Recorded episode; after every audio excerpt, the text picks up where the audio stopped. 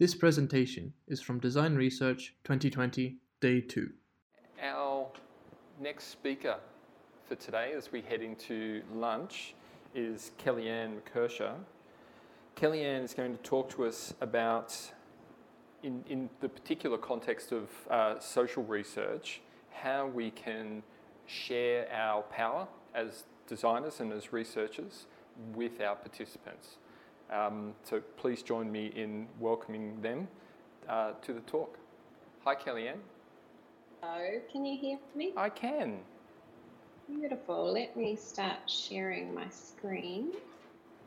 Fantastic. Over to you. So, kia ora koutou. Uh, my name's Kellyanne McKercher. Um, I was born at the base of a dormant volcano on Te Kakui Maunga lands in Aotearoa, New Zealand. Hello to anyone that's dialing in from Aotearoa. Um, I have always been a guest on Indigenous lands, both in Aotearoa and here in Australia.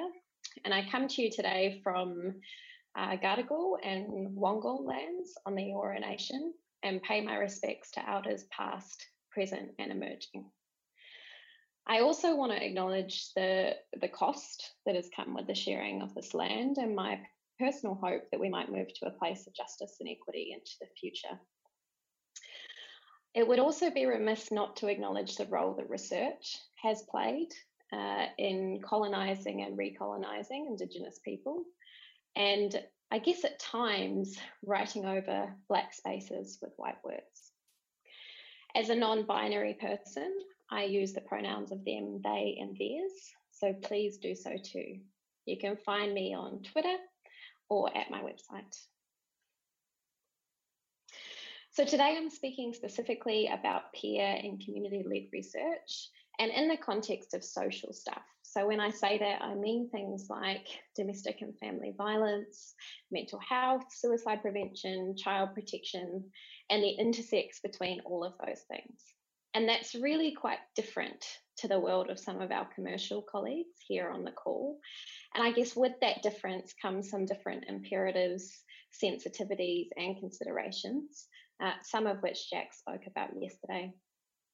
So through talking about a specific methodology, I want to talk about redistributing power back to the people we talk about. I'd like you to really think about who owns research, who owns stories, and ultimately who bears the benefit and the brunt of those things. I'll show you a few tools, I'll tell a few stories. Um, and when I was thinking about this talk, I thought perhaps a more appropriate name was whoever holds the pen tells the story. And telling our own stories and our words is really important. And particularly for marginalised or vulnerable communities, it gives the chance to rewrite narratives that have historically and traditionally focused on strengths and deficits, uh, sorry, deficits and disadvantages, as opposed to strength and resilience. And I think that that requires a shift of frame, like Paul spoke about yesterday. So accent-wise, when I say peer research, you're probably hearing the fruit, whereas I'm talking about peer the friends. So I've worked in social design and research for the last decade odd, um, in and out of government, in nonprofits, largely in health, um, and in my own business called Beyond Sticky Notes. I'm also currently working in New South Wales government for health pathology, where I work with the most extraordinary people, scientists, couriers, doctors, all who at this moment in time are really frantically getting through an enormous testing volume uh, to support the health of our communities at this uh, pandemic. I also have a, a book that's just come out called Beyond Sticky Notes, um, and it will be remiss of me not to take the opportunity to tell you about it, given all book launches have sort of had to shapeshift um, at the moment. So across lots of the areas I mentioned, whether it's domestic violence, uh, Indigenous health, mental health, over the last five or so years, I've been hearing a series of things that have become uh, incredibly increasingly worrisome or don't sit quite right with me. And some of those things are people saying, why do people I don't know know so much about me? why is this report about all the things I can't do? I don't see my life like that. We're left with a report that no one can read and no idea what to do with. How can a non-Indigenous person write about Indigenous lives? And the big one, which for me I feel most viscerally, is the question of why am I always being researched? And I'd like you to, to think about the implication that comes with being a person, a family, a community that is continually researched. What might that feel like and what might that say? And I guess while some of us have moved away from these things or have found ways that we don't hear these things, I guess many of us are still uh, in a space where these things continue to happen. So we often talk about power without really talking about it or saying what it is specifically or how more people have more of it and people have less of it in our society, in our world. So as Jack's mentioned yesterday, power is the ability to bring about a change in your life or the life of others. And there's all kinds of ways that we have more power. So we might be part of a majority group. We might have more wellness, more education, connections with powerful people, uh, decision-making authority, money. Uh, we might be more gregarious or extroverted, and we might also be white. And in our work as social designers, many of the communities and people that we work with can't tick many of these boxes, whereas often in our position we can. And that creates a power differential or a power difference in relationship. And if we don't name and tame power, then we inadvertently end up adding to people's shame, their isolation, and their sense of not being a competent interpreter of their own lives. I really like these questions that um, British parliamentarian Tony Benn asks, which I think we can also ask of ourselves, which is, what power have you got? Where did you get it from? In whose interest do you exercise it? To whom are you accountable? And how can we get rid of you? So how about you? How would you answer those questions? So in preparing this talk, I wanted to think about the history of our collective industry, um, what systems want from us and ask from us as researchers, and on the other side, how communities, people and families tend to feel about the things that we do, and particularly the things that they want for themselves. And unfortunately, research is a tool that can be weaponized, as we heard yesterday, and sometimes can lead to the disadvantage of people, whether it's the taking away of opportunities, resources, family members, and as researchers, we might not realise how complicit we've been in that process. So I see both sides here as a social researcher, but also a person in community, as a foster parent to a very complex, resilient young man who is researched continuously through different kinds of systems. And there is a certain level of dehumanisation that comes along with that. And so when I put my ear to the ground in community, some of the things I hear people really are wanting is research that is respectable, reciprocal, relational, and useful.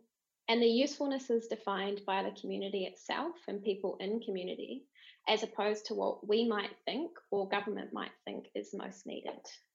And that contrasts to the kind of fly-in and fly-out world where consultants might pop in and get what they need, which is more of an acquisitive style. I hear lots of community members tell me that they felt really uncomfortable when someone with a significantly different power differential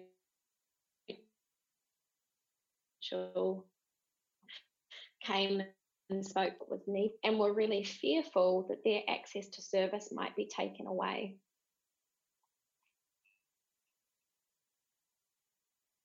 Um, if they didn't perform in that intervening. The other side of researchers stuck in a fallacy that rapport solves all and that we should find workarounds for people's discomfort instead of asking ourselves, what role are we playing in the perpetuating of this discomfort?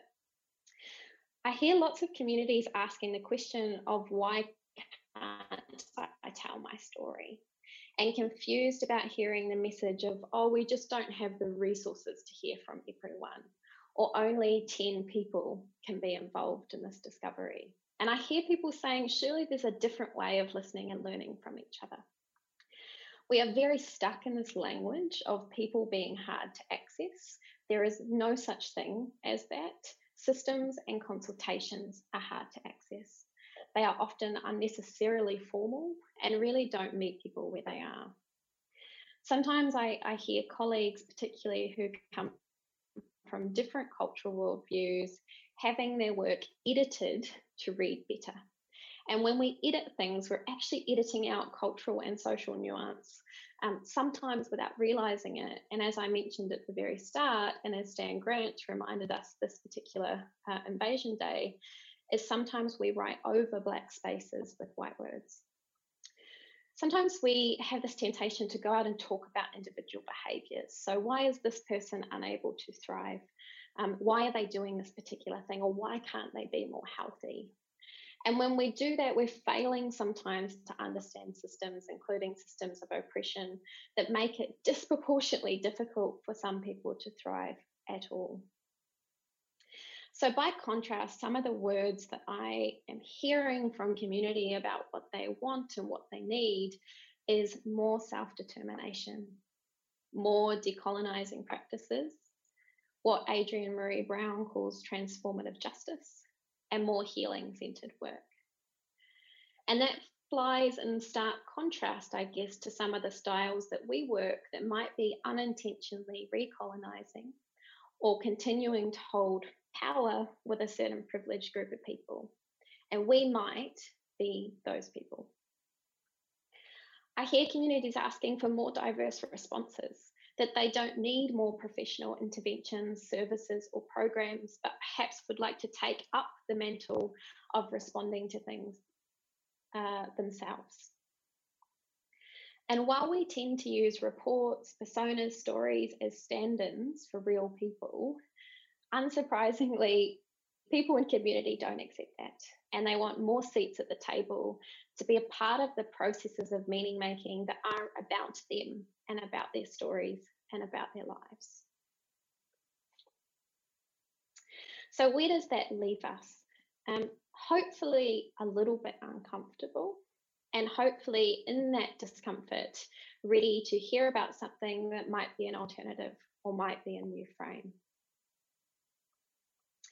So what if we got out of the way and supported people to tell their own stories? And alongside doing that, what if we increased our system's capacity to listen directly to people, families, and communities? So in the paradigm of peer or community-led research, we're moving from the left side of the screen, which is really about researcher as expert and as author. We're a small team, or in our previous example, a really big team, uh, talk to as many people as the project allows. And sometimes that doesn't allow for much. And unfortunately also, researchers, as hard as we try for diversity, may end up being from a particular identity group, and that might not be the same identity as the community or people we're trying to get alongside. So in a peer and community-led setting, the researcher moves to that of a coach or a supporter, that we build a network of people in community, train them, support them, to talk to people in their own natural networks. And usually that's between three and five people, as not to create a really significant burden. So if you imagine you had ten people of various identities, you might end up with fifty-odd stories. So if we're to dim our light, like the conference um, title suggests, that means that we're sort of shape-shifting in our role or attempting to be biodegradable in some capacity. And that means we have to soften that really purist thing of I could do that better. Because in social justice, it's not always about whether we could do something better, but where people's goals and aspirations for their own lives have not been adequately met, and where we can potentially change the way we're working to participate in things like greater self-determination, decolonising methodologies, and transformative justice. And I really like what um, Pateman and, and Willamette say here, which is when people are never asked to give anything back, and when the assets they have are sidelined or overlooked, they atrophy. And they suggest that the fact that our social needs continue to rise, whether it's social isolation, uh, increasing numbers of children in out-of-home care, is not about not consulting enough, but rather a failure to ask people for their help and to use the skills that they have. I think sometimes we're so worried about asking people for their help that we actually don't ask enough of them. And often I've noticed over the last decade, people are willing to give so much more than we give them credit for. So the methodology that I'm proposing or suggesting today um, has five key steps. And it will be a familiar pattern to many of you in terms of how you work or how you're working. That, of course, starts out with making sure we're reaching the right people, and we're doing that in relational and sensitive ways. It then involves bringing a group of people together from a particular community, uh, focusing on building social connection first and foremost in that group, sharing our own stories, learning to listen, and co-developing discovery tools. So we don't make things for people, we support them to make them for themselves and their communities. Those people who I call insight gatherers, because I think it's less formal and intimidating, then go out into the world and talk to people who are already in their natural network. We want to keep some momentum in that. Uh, I found over time that if we leave people in the field per se too long, they tend to sort of get sidetracked, forget about what they heard, or lose some of the materials that they were potentially capturing responses. We bring people back together for what I call an analysis jam, where we're debriefing, sense-making, storytelling, and then importantly, building advocacy strategies based on what we're hearing. And then the next step is bringing the findings to life, and really being able to engage all those people who we've built their capacity, their learning, and their collective knowledge.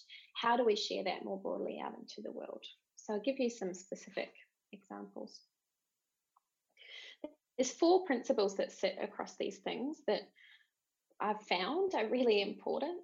And the first one, unsurprisingly, is relational. So this work is very much grounded in existing relationships and in unhurried slowness. It's really, in some ways, somewhat disrespectful to suggest that someone would tell the story of their life in one hour or one and a half hours. We're attempting to work relationally because it tends to be more affirming for people who are uh, marginalised or vulnerable, that we're trying to minimise the shame and anxiety that can come with meeting a new person.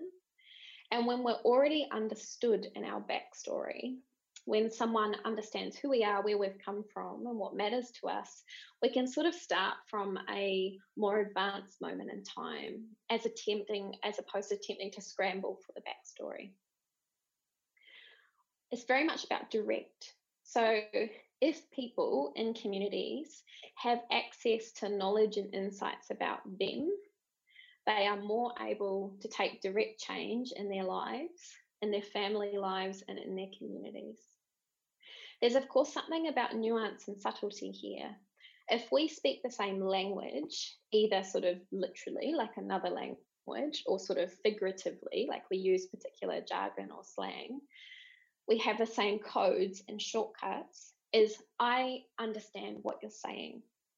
And you're not needing to sort of code switch or try to make me understand, or worse, try to make me feel comfortable, as opposed to being able to share your story in your way. And I first came across this particular methodology from Jenny Kelly and colleagues, who have this fabulous article, Makes You Proud to be Black, eh? Reflections on Meaningful Indigenous Research Participation. And in it, they argue that while research outputs are undoubtedly important, in many cases, the process used is of greater importance.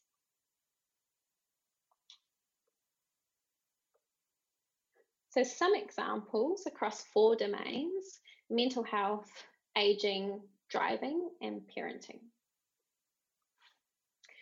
So the first one is from the Australian Centre for Social Innovation. Um, before I left Taxi last year, I set up a project that's been funded by the Faith Fuller Foundation in South Australia. And the project idea came about from meeting this young person on the right side of the screen, called Diana, at a, a mental health first aid training.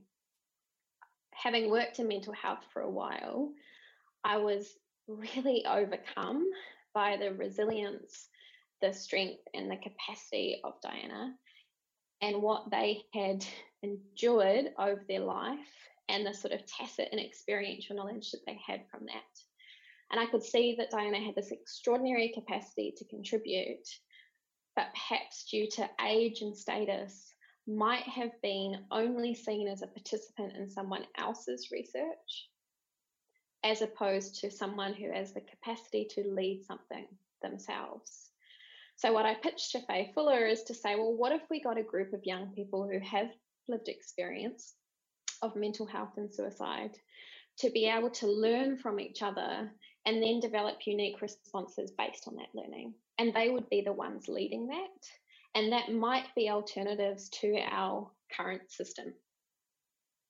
This particular photo is obviously some time on, is of Diana and another insight gatherer called Josh, who are standing outside of an emergency department in South Australia, where they have gone in and pitched some ideas for how the emergency response could be better for people who are experiencing mental distress.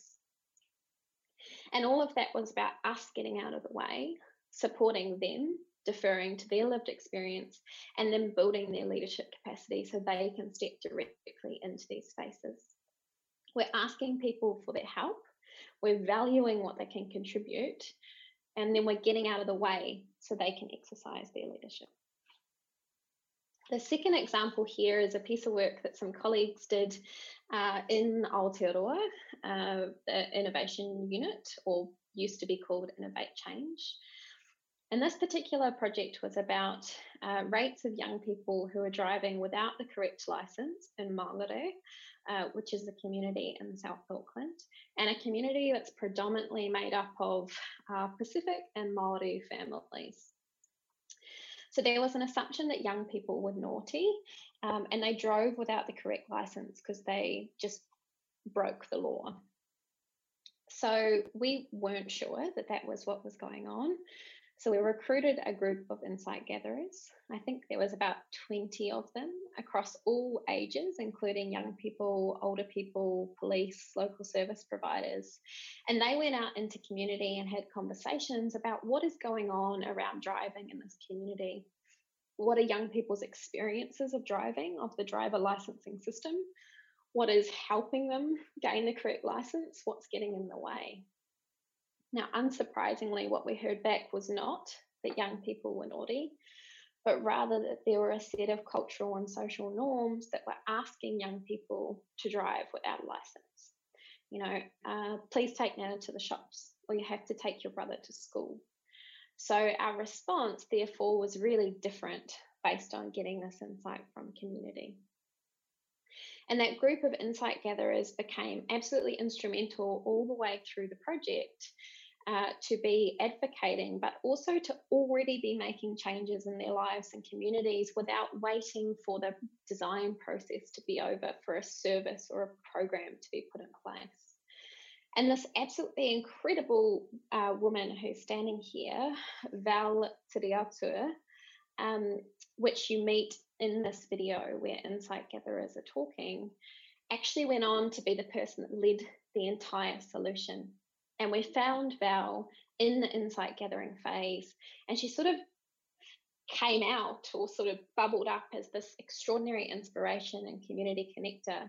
And through meeting her through this style of research, we were then able to get alongside her and build up her capacity to lead a solution directly in her community.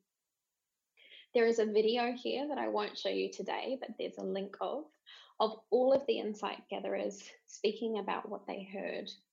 It's a really crappy video. It was shot on a mobile phone, yet it ended up going to the minister, who made different funding decisions based on seeing the video. And as you'll see, the power of hearing someone from community talk about their own experience is so much more powerful than an outsider or a researcher, a, a politician speaking about that. And of course, there would have been an extraordinary power differential if myself and my colleague, both young, white, and fairly privileged, had gone into community to talk about experiences that we have never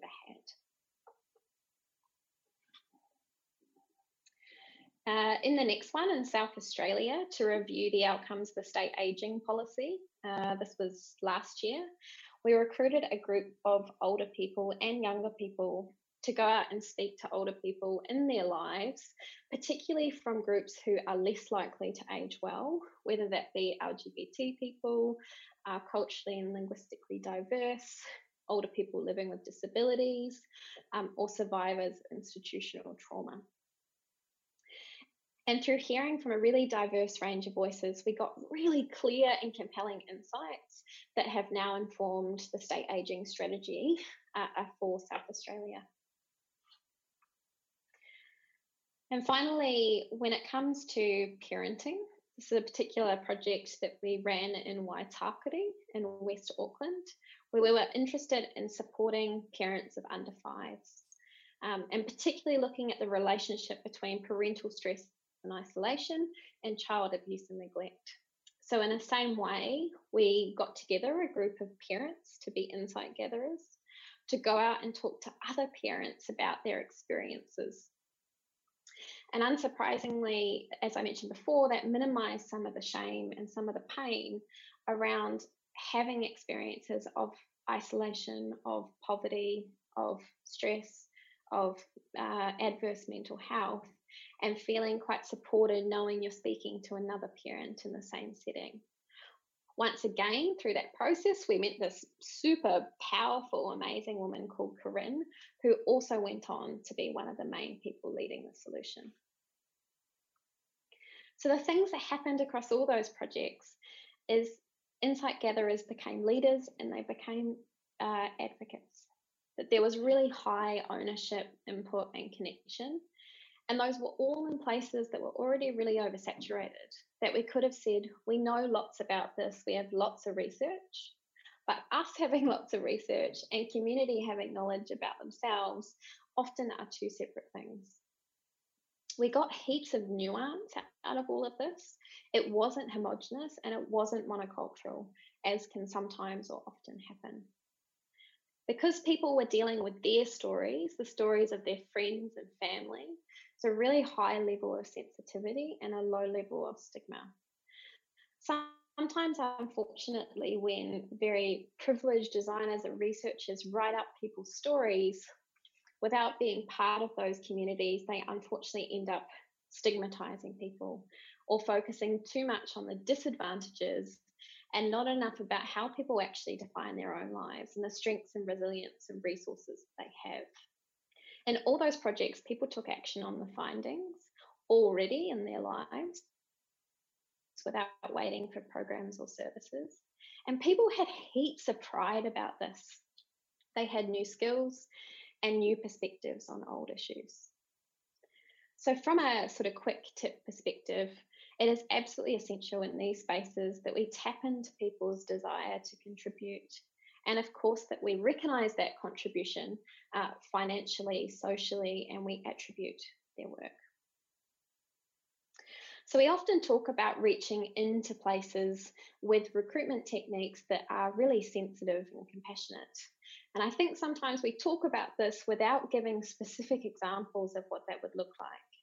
So I want to show you uh, a video from a dear friend and colleague, Katarina Davis, on a project we did together around diabetes.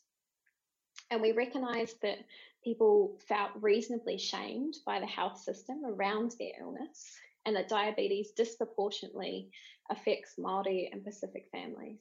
So I'll show you this now. So what you would have hopefully seen is the level of sensitivity and compassion that we can achieve when we work through uh, more relational ways of recruiting, and when we work through people that are more like us and can be more affirming. Overall, we have to recruit for the diversity that we want to reach. So what that means in practice, and if I take the state ageing example as, as, a, as a particular story about this, the department already had a group of story gatherers. And those story gatherers, whilst fantastic, were all um, middle class white and had reasonably high resources to be able to age well. And unsurprisingly, that meant that they weren't necessarily connected into parts of community that weren't able to age well, or people with diverse identities, backgrounds and experiences. So when we came in to do a separate piece of work, we had to sort of turn that on its head and say, actually, our insight gatherers themselves need to be quite diverse, and they need to be connected to the people and families that we're really trying to reach. And let's be really, really explicit about that, because if our insight gatherers aren't diverse, it's really unlikely that their networks will be. One of the things we often talk about in social innovation work is kind of interventions that we can make. Like, what would an intervention be to increase people's social connectedness? Well, the research process itself can be an intervention, and how we do a process can increase social outcomes for people if done in the same way, in the right way. So in this particular example, instead of just recruiting older people as insight gatherers, we also recruited younger people because the department had a strategy around increasing intergenerational connections. So through our research approach itself, we also wanted to increase intergenerational connections and build sort of a mutual exchange between older people and younger people about what it would take for us all to age well in Australia. So in terms of bringing people together and training them and building up their capacity, I think as research, researchers, we can sort of jump to everyone needs to know everything, or how we're going to teach these hyper-specialised skill sets to people. You're not going to do that, and people will not reach the level of specialisation um, that you have reached in your practice, and that's okay, because the purpose of this is to work really relationally and to hear things that perhaps even ourselves, as good as we are at rapport or questioning, wouldn't and couldn't hear. So as you bring people together, the insight gatherers together, you're really aiming first and foremost to build the social connections in that group, and then use really simple tools to help people understand the difference between a regular conversation and an insight conversation.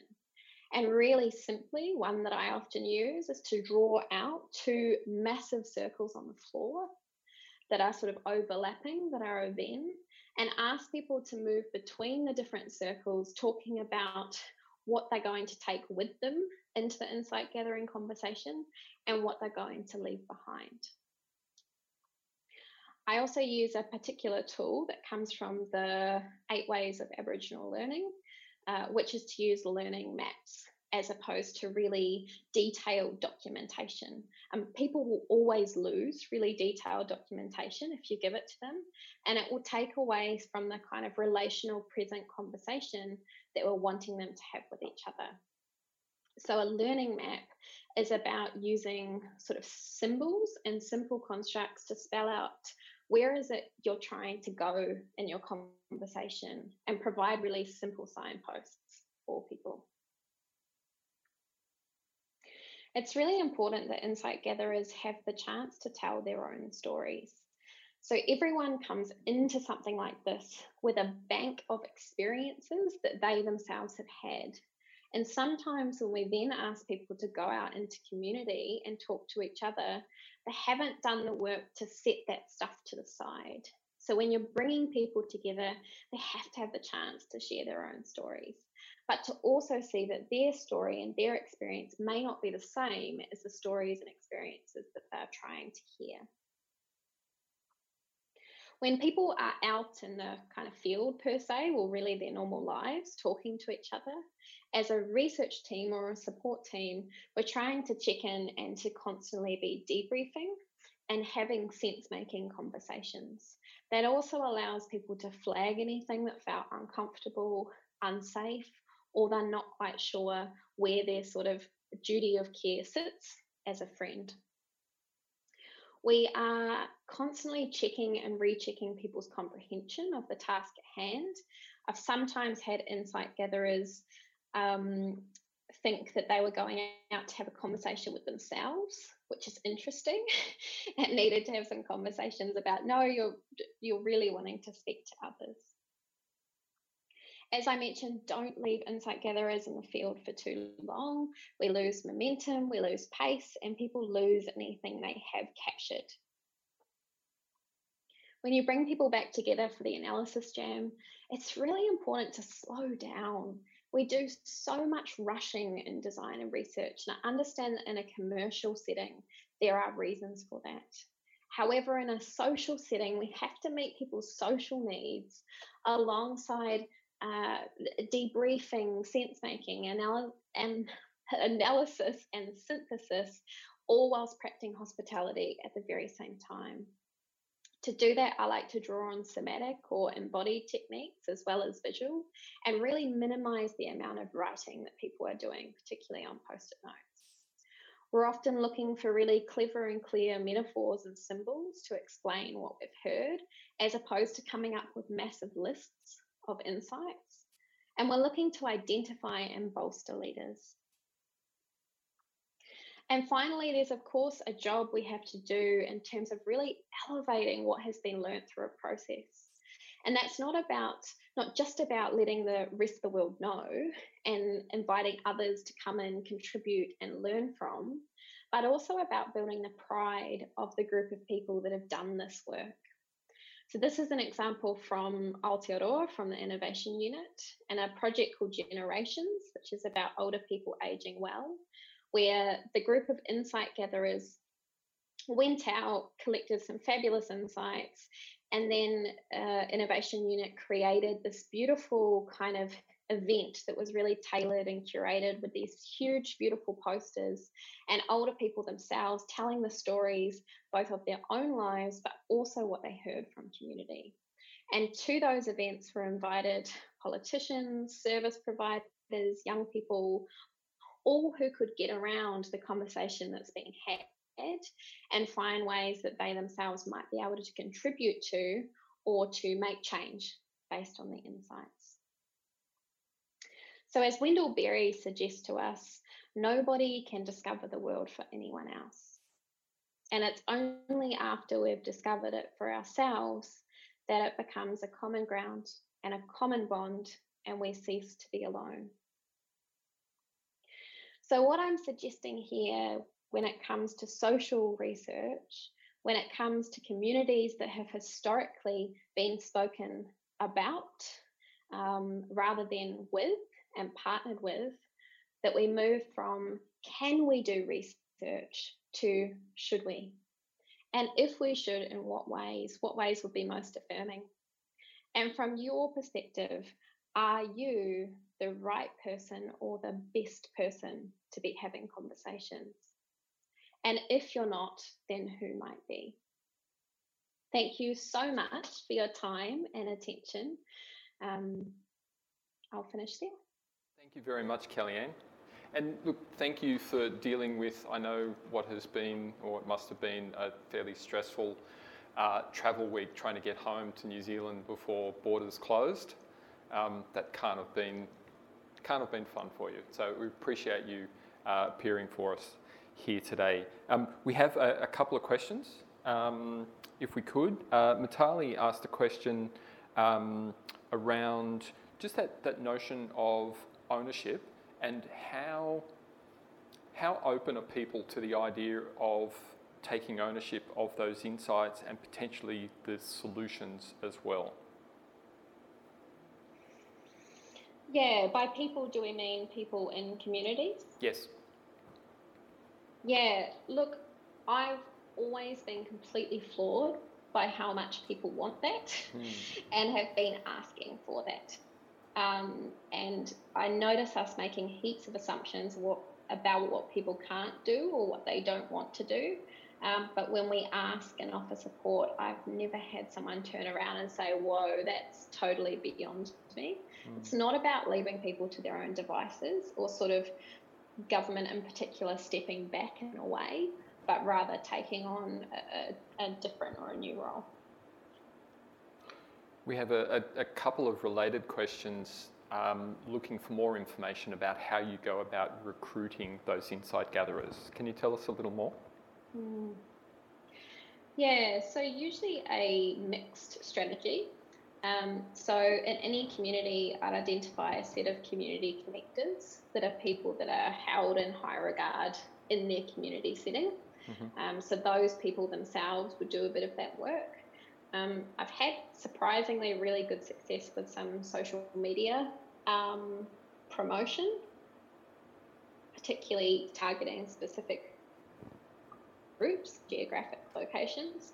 Um, as a general principle, I don't generally work with peak organisations. I find they talk on behalf of people and don't necessarily have the strongest relationship. Um, I know speaking just before, um, that particular video got us everyone we needed in about twenty-four hours. And through Diana during that in her own. Okay, thank you.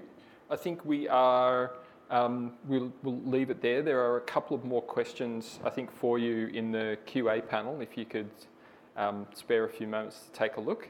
And otherwise, thank you once again for that wonderful insight.